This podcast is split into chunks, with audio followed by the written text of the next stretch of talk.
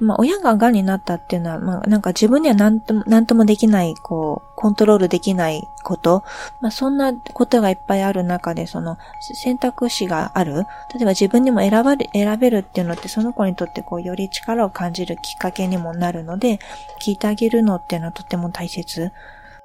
ブリス第2回目のインタビューは、医療ソーシャルワーカーの大沢香織さんにお話を伺います。